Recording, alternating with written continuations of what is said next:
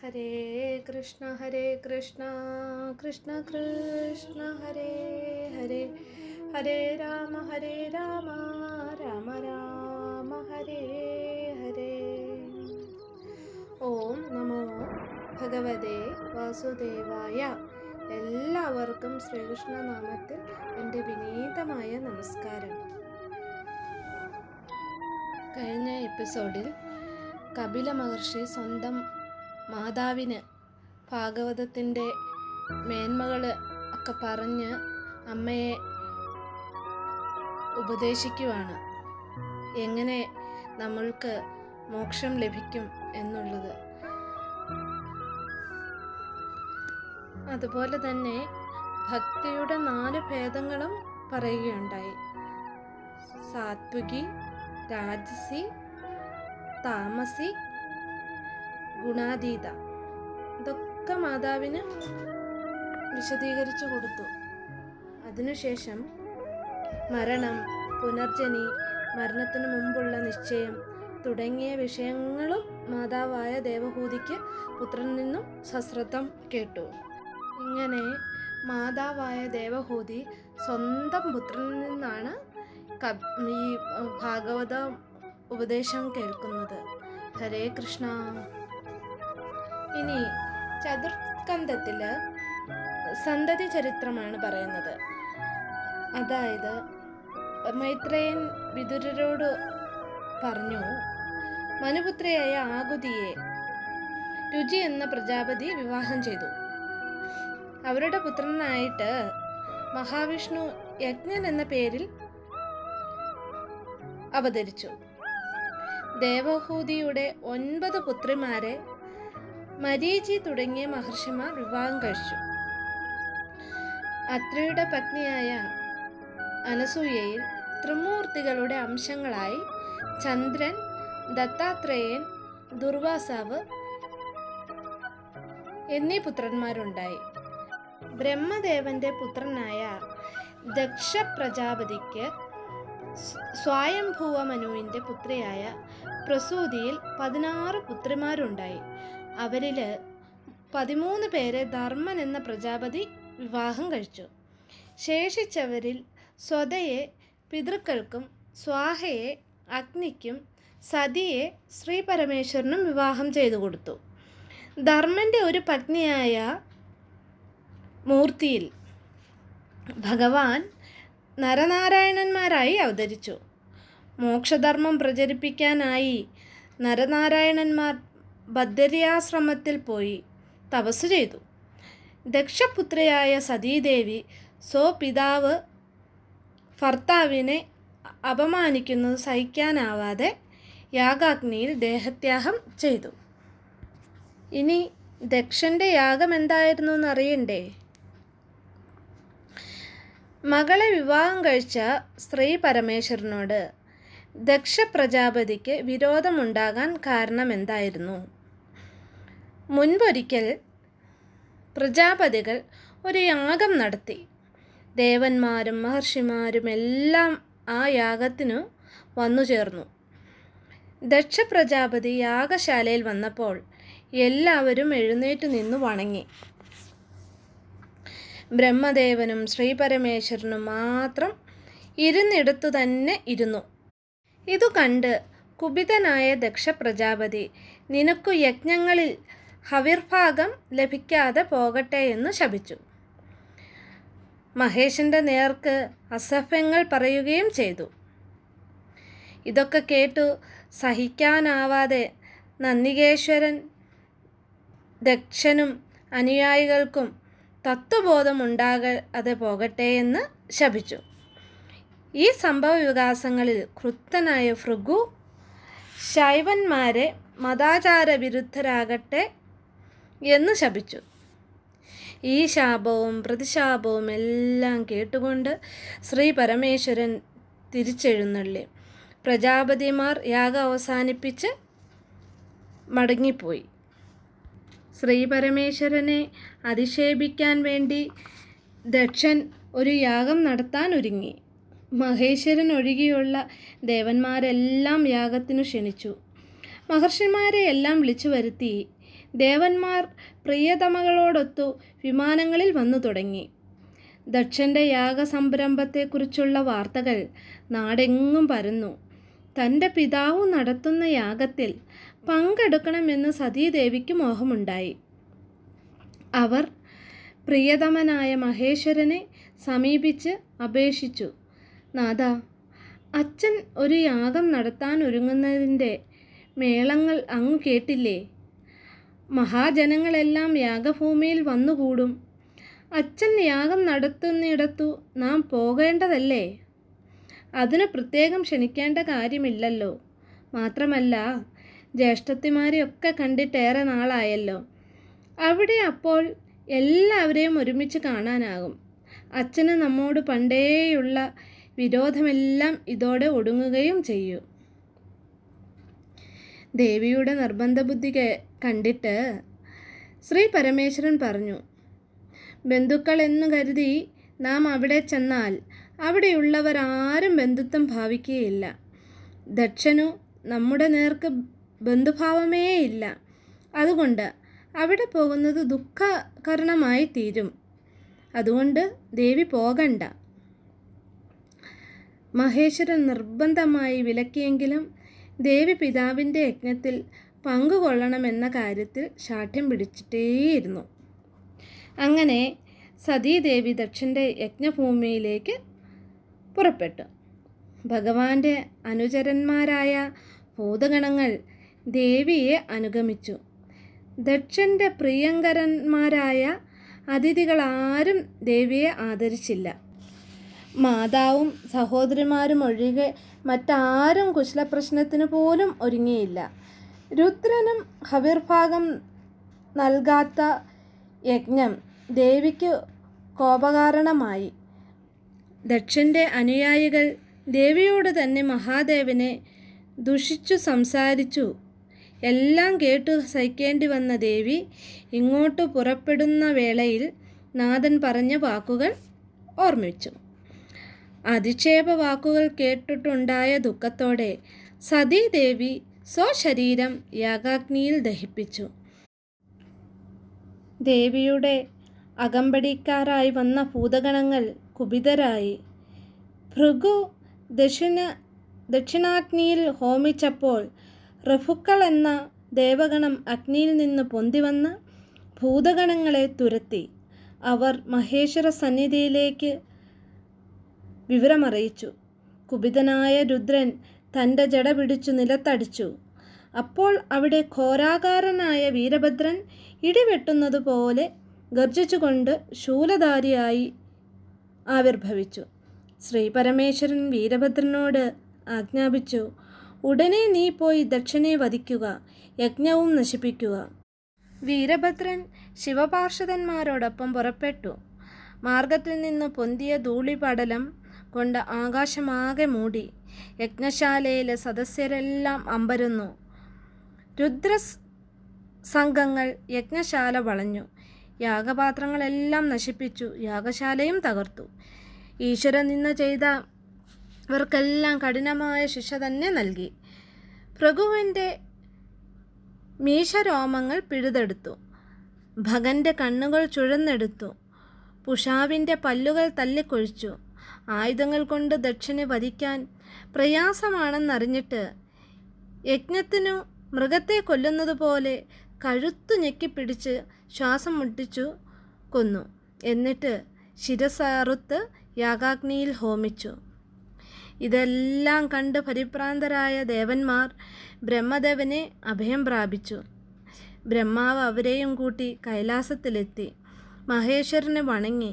യജ്ഞം പൂർണമാക്കാൻ അനുവദിക്കണമെന്നും ദക്ഷനെ ജീവിപ്പിക്കണമെന്നും ബ്രഹ്മാവ് അപേക്ഷിച്ചു. ബ്രഹ്മാവിന്റെ അഭ്യർത്ഥന അംഗീകരിച്ച മഹേശ്വരൻ ദക്ഷനെ ഉജ്ജീവിപ്പിച്ചു. യജ്ഞം പൂർണമാക്കിക്കൊള്ളാൻ അനുവദിച്ചു. വിഷ്ണുമായ രംഗത്തെത്തി പുരോടാശം അർപ്പിച്ചു. നേരത്തെ അറുത്ത യജ്ഞപശുവിന്റെ തല ദക്ഷന്റെ ശരീരത്തിൽ ഘടിപ്പിച്ചു.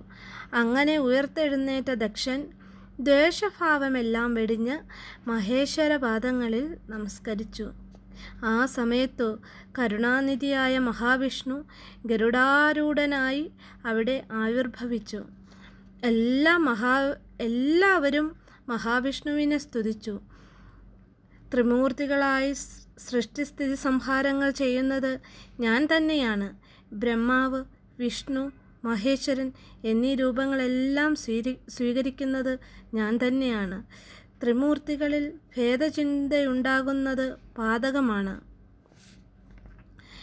തുടർന്ന് എല്ലാവരെയും ഭഗവാൻ അനുഗ്രഹിച്ചിട്ട് അവിടുന്ന് അന്തർദാനം ചെയ്തു. സതീദേവി പർവതനന്ദിനിയായി പിറന്നു വീണ്ടും ശ്രീ പരമേശ്വരന്റെ പ്രിയതമയായി. അടുത്തതായി ധ്രുവചരിതമാണ്.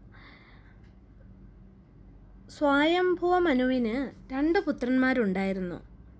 ഒന്ന് പ്രിയവ്രതനും രണ്ടാമത് ഉത്താനപാതനും അവരിൽ ഉത്താനപാതന് സുരുചി എന്നും സുനീതി എന്നും രണ്ട് ഭാര്യമാരുണ്ടായിരുന്നു.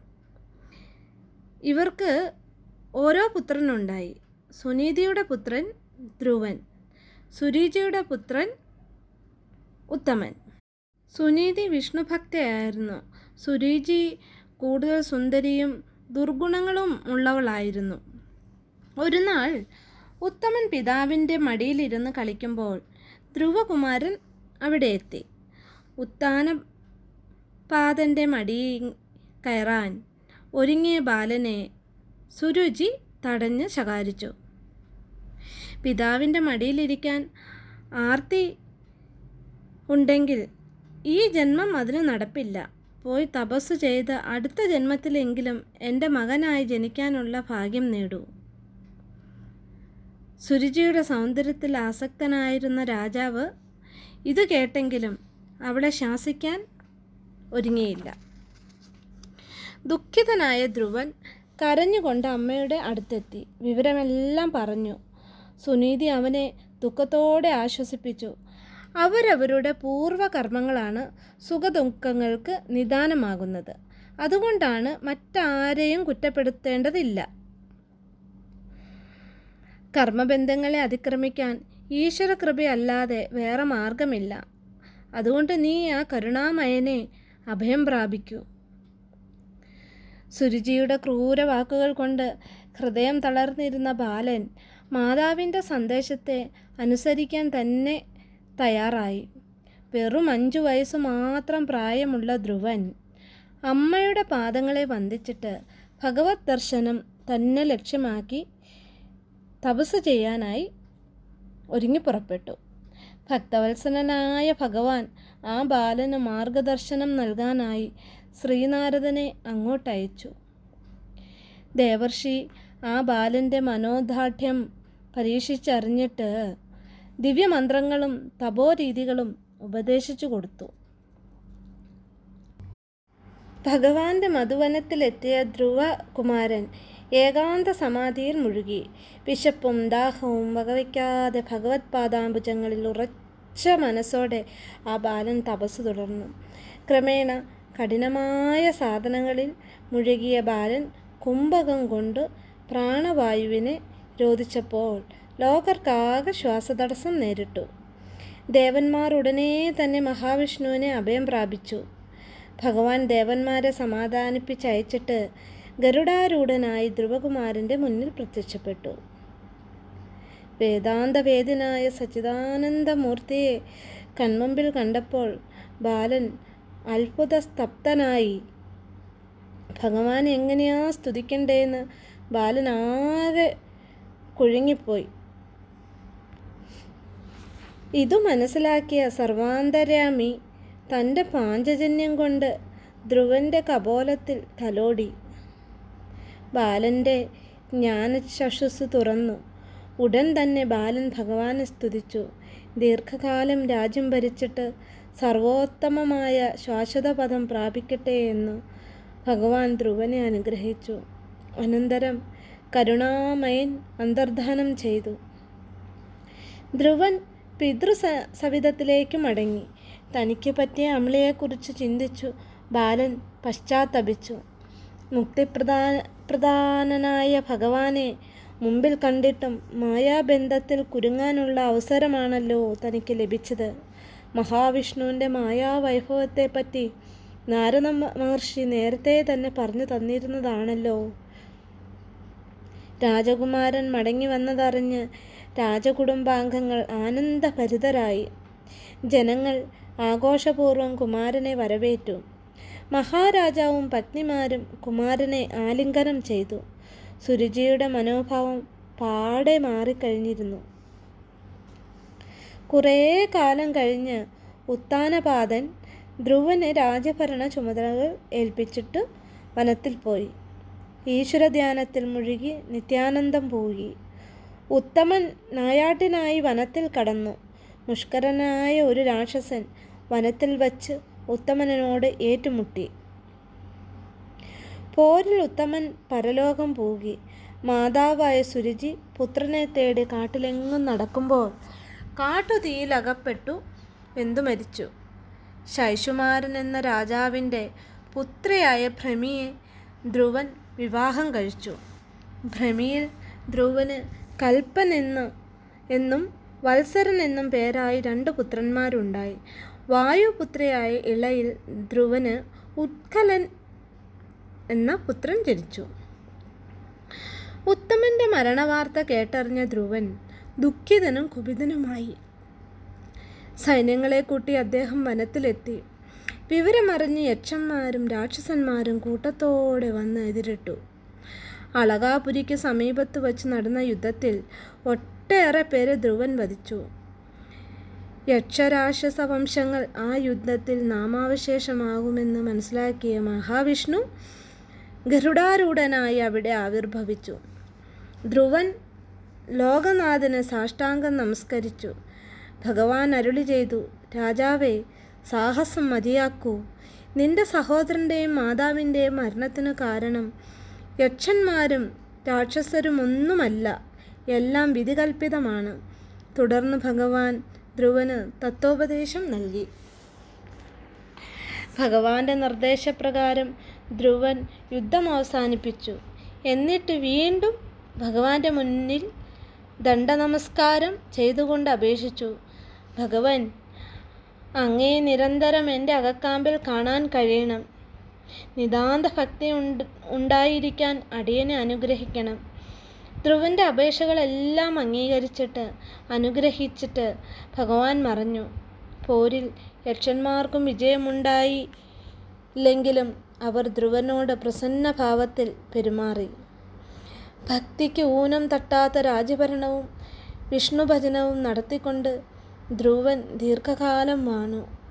ഒടുവിൽ പുത്രനായ ഉത്കലനെ രാജാവാക്കി വാഴിച്ചിട്ട് ധ്രുവൻ തീർത്ഥാടനത്തിനിറങ്ങി. പല ദിവ്യക്ഷേത്രങ്ങളും സന്ദർശി സന്ദർശിച്ചിട്ട് ഒടുവിൽ ബദരിയാശ്രമത്തിലെത്തി വളരെ കാലം വിഷ്ണുപാദാംബുജ ധ്യാനത്തിൽ മുഴുകി കഴിച്ചുകൂട്ടി. ഒടുവിൽ വിഷ്ണു പാർഷദന്മാർ കൊണ്ടുവന്ന തേരിലേറി ധ്രുവൻ വിഷ്ണു സായൂജ്യം നേടി. ധ്രുവന്റെ ഈ പാവന ചരിത്രം പ്രജേതാക്കളുടെ യാഗശാലയിൽ ശ്രീനാരദൻ ചൊല്ലിക്കേൾപ്പിച്ചു പിന്നീട് ധ്രുവൻ പുത്രനായ ഉത്കലനെ രാജഭാരം ഏൽപ്പിച്ചെങ്കിലും ഉത്കലനു രാജഭരണകാര്യങ്ങളിൽ ശ്രദ്ധയുണ്ടായില്ല. പരമസാത്വികനും ജ്ഞാനിയുമായ അദ്ദേഹം ആധ്യാത്മിക ചിന്താഗതിയോടെ ഭൗതിക കാര്യങ്ങളിൽ നിന്നും പാടെ വിട്ടുനിന്നു. ജനങ്ങൾ ഇളമുറ രാജാവായ വത്സരനെ രാജാവാക്കി. വത്സരന്റെ പുത്രനായി പുഷ്പാർണനുണ്ടായി. അദ്ദേഹത്തിന് പ്രഭ എന്ന പത്നിയിൽ ഏഴ് പുത്രന്മാരുണ്ടായി. അവരിൽ വൃഷ്ടൻ രാജാവായി. വൃഷ്ടിന്റെ പുത്രൻ ചശുസ് അദ്ദേഹത്തിന് മഹനായി. മനുവും മനുവിന്റെ പുത്രനായി ഉന്മുഖനും പിറന്നു. ഉന്മുഖന്റെ പുത്രനായ അങ് അങ്കനൻ ജനക്ഷേമ തൽപരനായി രാജ്യം ഭരിച്ചു. അശ്വമേധ ആദി യാഗങ്ങളും അദ്ദേഹം ചെയ്യിച്ചു പക്ഷേ അനുപത്യനായ അങ്കന്റെ യാഗത്തിൽ ഹവിർഭാഗം സ്വീകരിക്കാൻ ദേവന്മാരും എത്തിയില്ല. സന്താനമുണ്ടായാലേ ദേവന്മാർ ഹവിസ് സ്വീകരിക്കുകയുള്ളൂ എന്ന് രതിക്കുകൾ പറഞ്ഞതനുസരിച്ച് അങ്കനൻ പുത്രകാമോഷ്ടി പുത്രകാമേഷ്ടി രചിച്ചു യാഗാഗ്നിയിൽ നിന്നും പൊന്തി വന്ന പുരുഷൻ നൽകിയ പായസം അങ്കൻ പത്നിയായ സുനീതയ്ക്കു നൽകി. മൃത്യുവിന്റെ പുത്രിയായ സുനീത വേനൻ എന്ന പുത്രനെ പ്രസവിച്ചു. ദുശീലങ്ങൾക്കും ദുഷ്ടതയ്ക്കും വിധേയനായ വേനനെ ശിക്ഷിച്ചു നേർവഴിക്ക് കൊണ്ടുവരാൻ അങ്കൻ വളരെ പരിശ്രമിച്ചു പരാജയപ്പെട്ടു. ഒടുവിൽ അദ്ദേഹം രാജ്യം ഉപേക്ഷിച്ച് എങ്ങോട്ടോ പോയി. ഗത്യന്തരമില്ലാതെ പ്രജകൾ വേനനെ രാജാവാക്കി. വേനൻ ദുഷ്പ്രവൃത്തികൾ നിരന്തരം തുടർന്നു. എല്ലാവരും തന്നെ മാത്രമേ പൂജിക്കാവൂ എന്ന് പ്രഖ്യാപിക്കാനും വേനൻ മടിച്ചില്ല. മുനിമാരും ദേവന്മാരുമെല്ലാം വേനനെ സന്മാർഗത്തിൽ നടത്തുവാൻ ശ്രമിച്ചു. എല്ലാ പരിശ്രമങ്ങളും വിഫലമായി. മഹർഷിമാർ വേനനെ ശാപം കൊണ്ട് വധിച്ചു. പുത്രവത്സലായ സുനീത മന്ത്രവും ഔഷധങ്ങളും ഉപയോഗിച്ച് വേനന്റെ ശരീരം ചെയ്യാതെ സൂക്ഷിച്ചു. ഇതായിരുന്നു ധ്രുവന്റെ സന്തതി ചരിത്രം ഇവിടെ ഒരു യഥാർത്ഥ ഭക്തന്റെ പ്രാർത്ഥനയാണ് ഇത്. ഭഗവാൻ അങ്ങേ നിരന്തരം എന്റെ അകക്കാമ്പിൽ കാണാൻ കഴിയണം. ജഗമോഹനരൂപനായ ഭഗവാനെ നമ്മുടെ മനക്കാമ്പിൽ എപ്പോഴും കാണാൻ കഴിഞ്ഞാൽ അതിൽ പരം ഒരു ഭാഗ്യം പിന്നെ എന്താണ് ഇവിടെ ധ്രുവരാജകുമാരന് ലഭിച്ച അനുഭവം ഇതല്ലേ? ഹരേ കൃഷ്ണ. എല്ലാവരിലും കൃഷ്ണഭക്തി നിറഞ്ഞ് കവിഞ്ഞ് തുളുമ്പി വീഴട്ടെ ഭഗവാന്റെ അനുഗ്രഹത്താൽ. ഭഗവാൻ എല്ലാവരെയും അനുഗ്രഹിക്കട്ടെ. ഭഗവാൻ പ്രസാദം എല്ലാവരിലും ഉണ്ടായിരിക്കട്ടെ. ഹരേ കൃഷ്ണ.